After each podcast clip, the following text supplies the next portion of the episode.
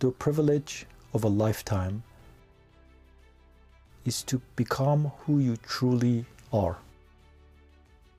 Ladies and gentlemen, welcome to the Positive Club. All our life, most of us try to be something that people accept and the society want to see. And in doing that, we never understand who we truly are. I believe that we the human species are here to make the world a better place for ourselves, for each other, and the future generation. And somehow this mission of ours has become diluted in running after money, property, and all the things that that we have going on right now. And by the time we reach our death, that's when some of us realize, oh my God, I have wasted my time. I don't know who I am. One of the most important things that you can do in your life is try to understand who you are, what you want to do, and figure out your core values. Once you find your mission in life, you are unstoppable because there's a force behind that. When you know yourself, people cannot manipulate you. You will not go into wrong relationship. You will not put up with the wrong friendship and you will totally not put up with injustice and bad things that people want for you. Selfishness,